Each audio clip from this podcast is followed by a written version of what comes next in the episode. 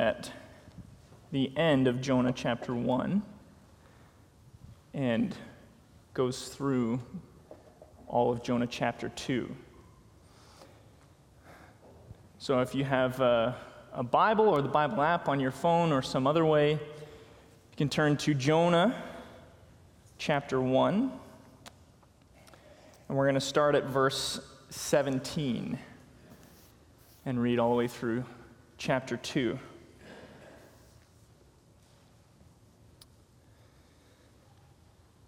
So, Jonah 1, starting at 17. Now, the Lord provided a huge fish to swallow Jonah. And Jonah was in the belly of the fish three days and three nights. From inside the fish, Jonah prayed to the Lord, his God. He said, In my distress, I called to the Lord, and he answered me. From deep in the realm of the dead, I called for help and you listened to my cry. You hurled me into the depths, into the very heart of the seas, and the currents swirled about me.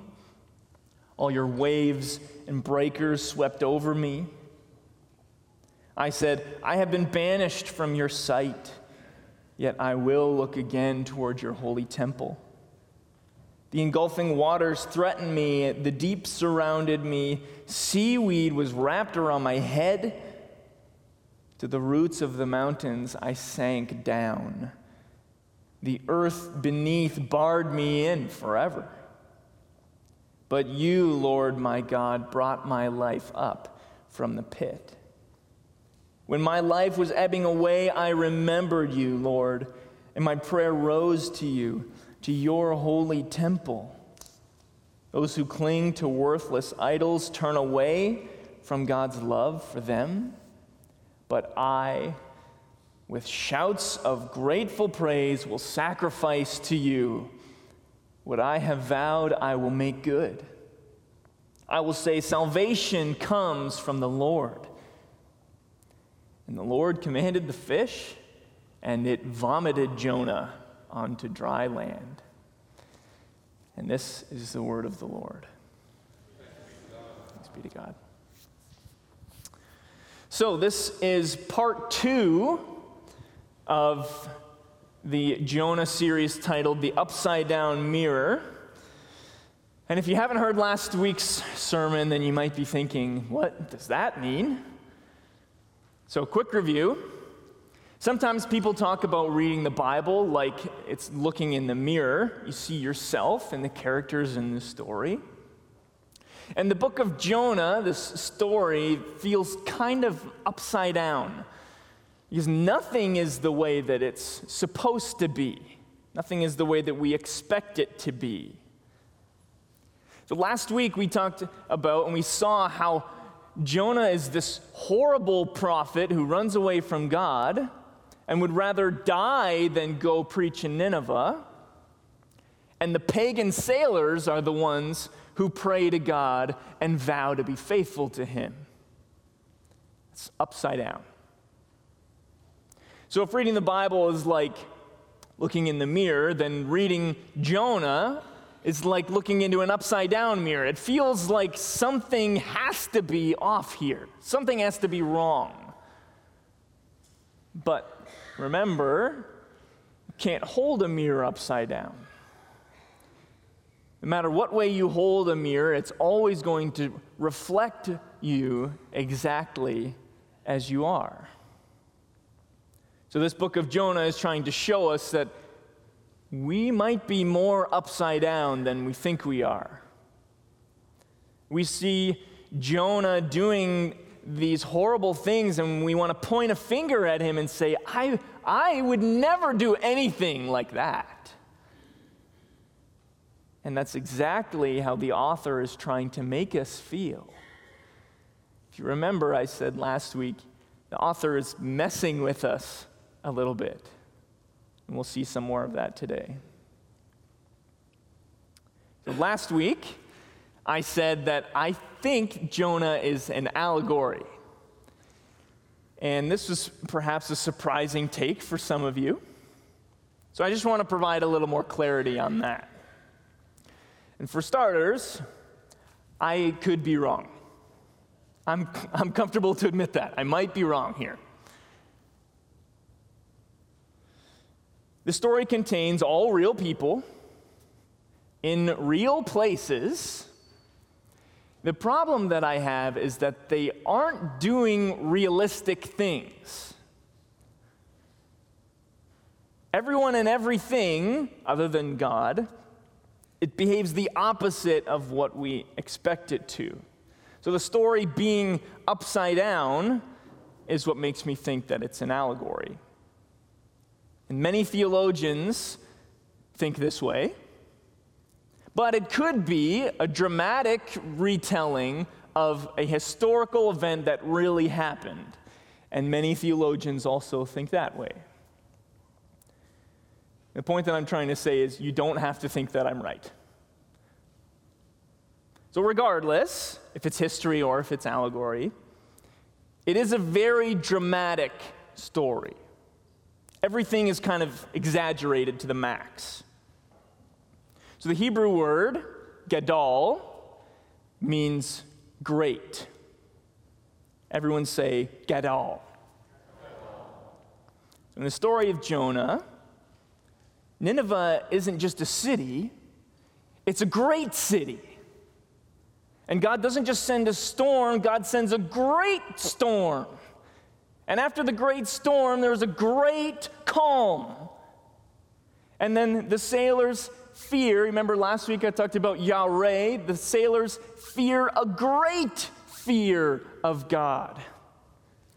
And then God doesn't just send a fish to Jonah. 1 verse 17 says that God provides a great fish. This word is used 15 times in four short chapters. It Seems a little bit excessive to me.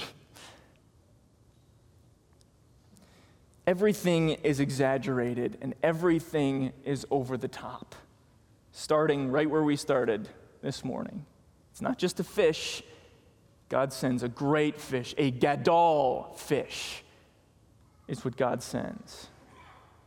Everything is over the top, including the way that God rescues Jonah. So last week I talked about the Veggie Tales effect, coined by Tim Mackie, if you remember. And the idea is that we've kind of come to know and maybe love a simplified children's version of this story and maybe others. And one way that I think this Veggie Tales effect plays out is in this scene in chapter 2. Perhaps for some of you, when you read verse 17 and you think that Jonah being swallowed up by a fish is a good thing. Jonah's thrown overboard to calm the storm, and so God sends a great fish to swallow Jonah up. Hooray! Right? I don't think so. We shouldn't expect that this is a good thing for Jonah. And I think that we only do naturally because we know how the story plays out. We've heard it so many times. But this is bad. In every other situation, when you get swallowed by a fish, you die, right? Like, this is more Jaws than it is Marineland. We're supposed to be worried for Jonah. And one thing that I talked about last week was that Maybe Jonah wanted to be thrown overboard because he would rather die than go preach to Nineveh. So now that Jonah's being swallowed up by a fish, it seems like the plan is kind of working. Jonah is supposed to be dead after being eaten by a fish. But inside the fish, Jonah isn't dead.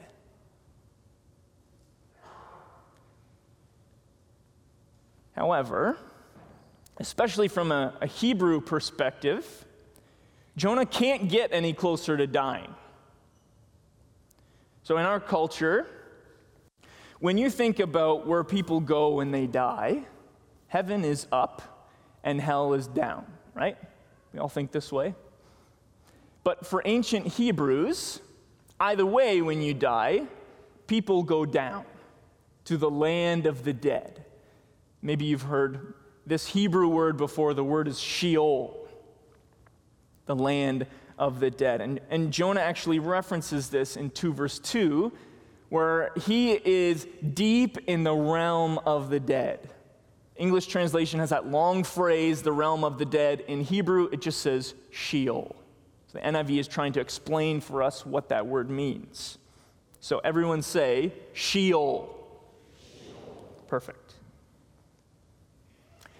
And another Hebrew concept worth talking about, even briefly, is something called cosmic chaotic waters. And there's a lot to this, but the short version is that for ancient Hebrew people, water represents power and danger. It's, it's a power so great that humans cannot harness it. In, if you remember in, in the creation story in Genesis, and there are some strange references to water, things like the Spirit hovering over the waters. This is the same concept there. There's a power here. And in those stories, God actually creates the water and, he's, and he sort of harnesses it in the creation of the universe. That there are these cosmic, chaotic waters, and that God brings order out of chaos. God brings order out of cosmic, chaotic waters. This is a big Hebrew theme. So everyone say cosmic, chaotic waters. That's a fun one. So if you remember last week, I was talking about also Jonah is, is on a downward spiral throughout chapter 1. He goes down to Joppa, down into the boat, down below deck, then down below water, and down now in the belly of a fish. Jonah is at his very lowest point possible. It doesn't get any lower than this.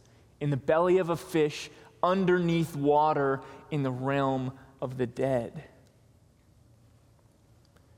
So Jonah isn't dead, somehow, but he is in a very figurative place of death.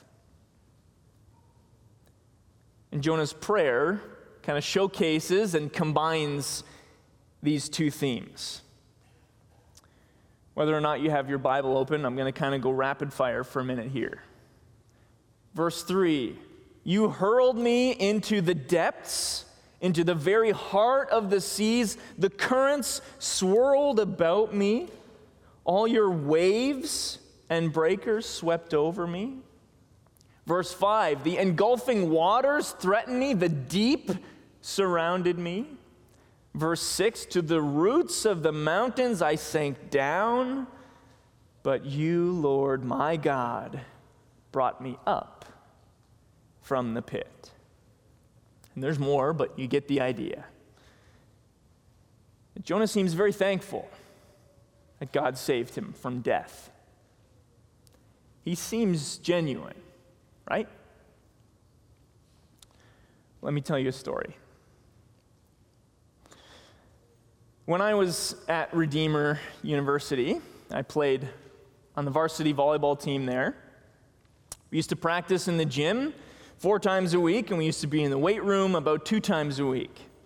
It was very busy. I was far from the strongest guy on my team. So when we were in the weight room, I would get outlifted in, in almost every category. That was common. The one place that I could compete was with lower back exercises, especially something like deadlifts, if you're familiar with working out. It's a lower back exercise. So I, was, I would pride myself on how strong my back was. Every time somebody wanted to work out, I say, hey, let's do deadlifts. But a little over a year ago, I went to an osteopath for the first time. If you're unfamiliar with an osteopath, they're, they're kind of like a chiropractor and a massage therapist and a physiotherapist, sort of all in one. There's, it's pretty well rounded what they do.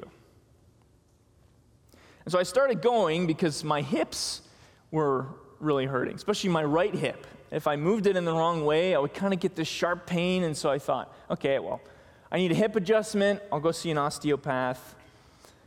And for your first session, they do like a full body assessment to kind of see where you're at. And after my assessment, the osteopath told me, hey, you've got some hip problems, but the real issue is your lower back. And I thought, that can't be right. My lower back is where I'm strong. But the osteopath said, it's the root of your issues. I mean, you can keep taking all kinds of Tylenol, you can keep stretching your hips, but if you don't deal with your back, then it's never going to get better. So I had done all this stuff to try to deal with my hips, but that was kind of a surface issue. It had never occurred to me that the place that I thought I was the strongest was the root issue.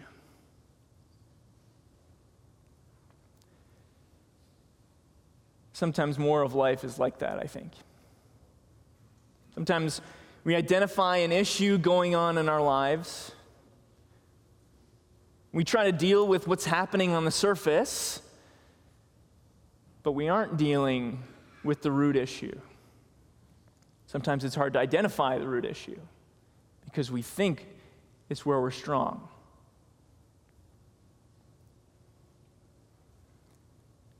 We don't put any work into what's really going on. And you might think, like I did with my back, I'm okay. I'll be fine. I don't have to work on that. And, and we keep going through similar repetitive surface issues because we aren't dealing with what's really at the root. Jonah is thankful that God helped him. I think he genuinely is thankful. But he shows no signs of being sorry about the horrible situation that he put himself in. From what we read in this whole chapter, he never actually repents. He never says, God, I'm sorry for what I did. And he doesn't ask God for help. Again, from what we read, he doesn't ask God for help until he's already in the belly of the fish, safe. That's when he cries out to God for help. Oh, I'm already safe. Thanks for that, God. So Jonah does show some humility here as he is saved, but I think it's just this surface level humility. Jonah shows no sign of genuine repentance for what he did. He's thankful he didn't die. But in the end, it doesn't actually change his attitude about the mission that God gives him. And in chapters 3 and 4, we'll see even more clearly that Jonah has no heart change after this experience.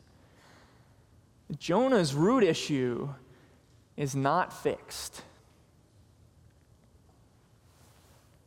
All Jonah knows is that he doesn't want to go preach to Nineveh.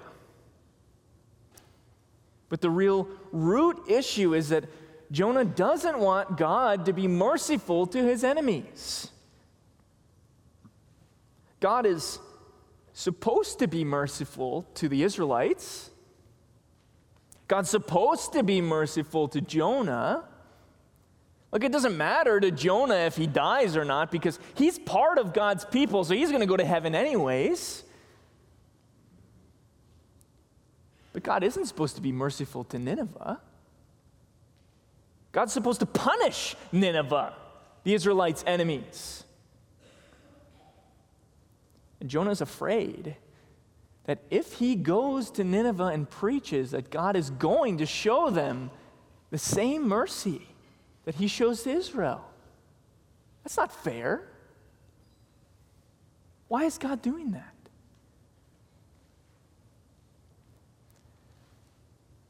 We want a merciful God for ourselves, but we want a just God for other people. But God showed mercy to Jonah even when Jonah didn't ask for it. This is supposed to be a, a, humbling experience for Jonah. And he's supposed to have this big heart change, realize that we all need a merciful God. Jonah needs a merciful God. Nineveh will need a merciful God. but Jonah's heart is not changed. The mirror is upside down. Something is wrong here. And remember, the story isn't about Jonah, it's about you. Have there been times in your life when you feel that God is working on something in you, but you simply don't want to change? No, God, that, that's too hard. I don't want to work on that. God is trying to teach you, as He's trying to teach Jonah, to depend on Him. As a, as a culture, we value independence a lot. Right? We want the kids to move out, the kids want to move out. Everybody wants to do things on their own. We want to make sure that we look good in front of everybody. Our houses are clean, our kids are well behaved, we're financially stable, we've got everything under control.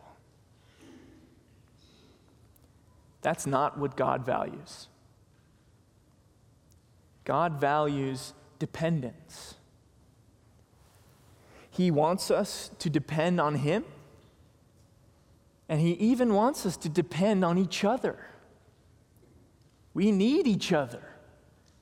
That's what this community is about. So I've been trying to ask myself what kind of a journey has God asked me to go on that I don't want to go on? And the answer that I came up with is trusting Him to take care of my family financially. I'll be honest, we don't have a lot of money relatively speaking. And that's both the result of, of a few recent unexpected things, but mostly it's from having a baby and starting seminary in the same week last September. So, this isn't me asking for pity or donations or anything like that. What I'm trying to say is that I feel God calling me to seminary. And when Shannon and I talked, we wanted to have a baby. We prayed to God about timing for a baby, and this has been God's timing for us. And I knew going into this season that I was going to have to trust God to provide for us financially. He was calling me and my family on this journey. I don't want to. That's hard. Sometimes I think that, you know, maybe if we had a little more money, then we would feel financially secure, and then, then we wouldn't have to trust in God. And wouldn't that just be so much easier? But as mentally and emotionally and spiritually challenging as this has been, it is a journey that God has called me and my family on for our good. We might not have very much money, relatively speaking. We might need help to pay for things sometimes. But God is teaching us to trust. To trust that He will take care of us. Trust that He truly has our best interests in mind, even when things get difficult and discouraging. So I'm learning that it's okay to ask for help help from God and help from the people around me, help from this community. I don't have it all together. I'm upside down. And it's no use pretending or wishing that I'm not. Sometimes I just need to ask for help. That's okay. Because it's good to be dependent on God and on each other. And for me, sometimes that feels upside down. Jonah didn't want to do what God asked him to do. And when running away caused him to get into a lot of trouble, then he didn't want to ask God for help. At least not at first. You remember Tim Mackie? Referenced him a couple of times. He's got another great phrase. And he calls this the best, worst thing that could ever happen to you. God has put you in a situation where you've got no other choice than to ask Him for help. In the belly of the fish, Jonah has no other option than to ask God for help. What's he going to do? He recognized that God has been with him the whole time right down to Joppa, down to the depths of Sheol and the cosmic chaotic waters. God was there the whole time. It was God's plan for Jonah to end up in the belly of the fish. 1 verse 17 says that God provided the great fish to swallow Jonah. And in Jonah's prayer, 2 verse 3, he says that you hurled me into the depths, that your waves and breakers, God, have been crashing over me. And even the difficult things that happen are part of God's plan for you. Nothing ever comes as a surprise to God. He's not shocked by the things that happen even as shocked as we can be. God didn't create sin, but He does see it coming. Our current circumstances, no matter how good or bad they might be, our current circumstances don't define God's love for us. Jesus' life and death define God's love for us. No matter how bleak things get, God is there through it all, asking for us to depend on Him. And sometimes it takes an extremely humbling experience where we have no other option to see that we need that because we think we're strong enough to do it ourselves. And then the next two weeks, we'll see more and more that Jonah didn't let this humbling experience work.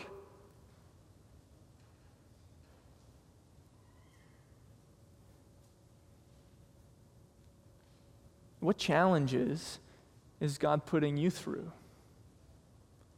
To humble your heart, to teach you dependence. Is it working? Let's pray.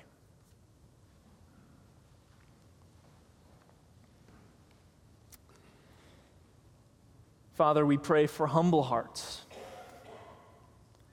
Sometimes life goes really smoothly. And when that happens, help us not to get complacent. And other times in life is very difficult. And when that happens, and help us to see the ways that you're shaping us and helping us grow. Either way, Lord, help us to remember that you are always with us, no matter how life is going. Through Jesus' name, we know that you hear us. Amen.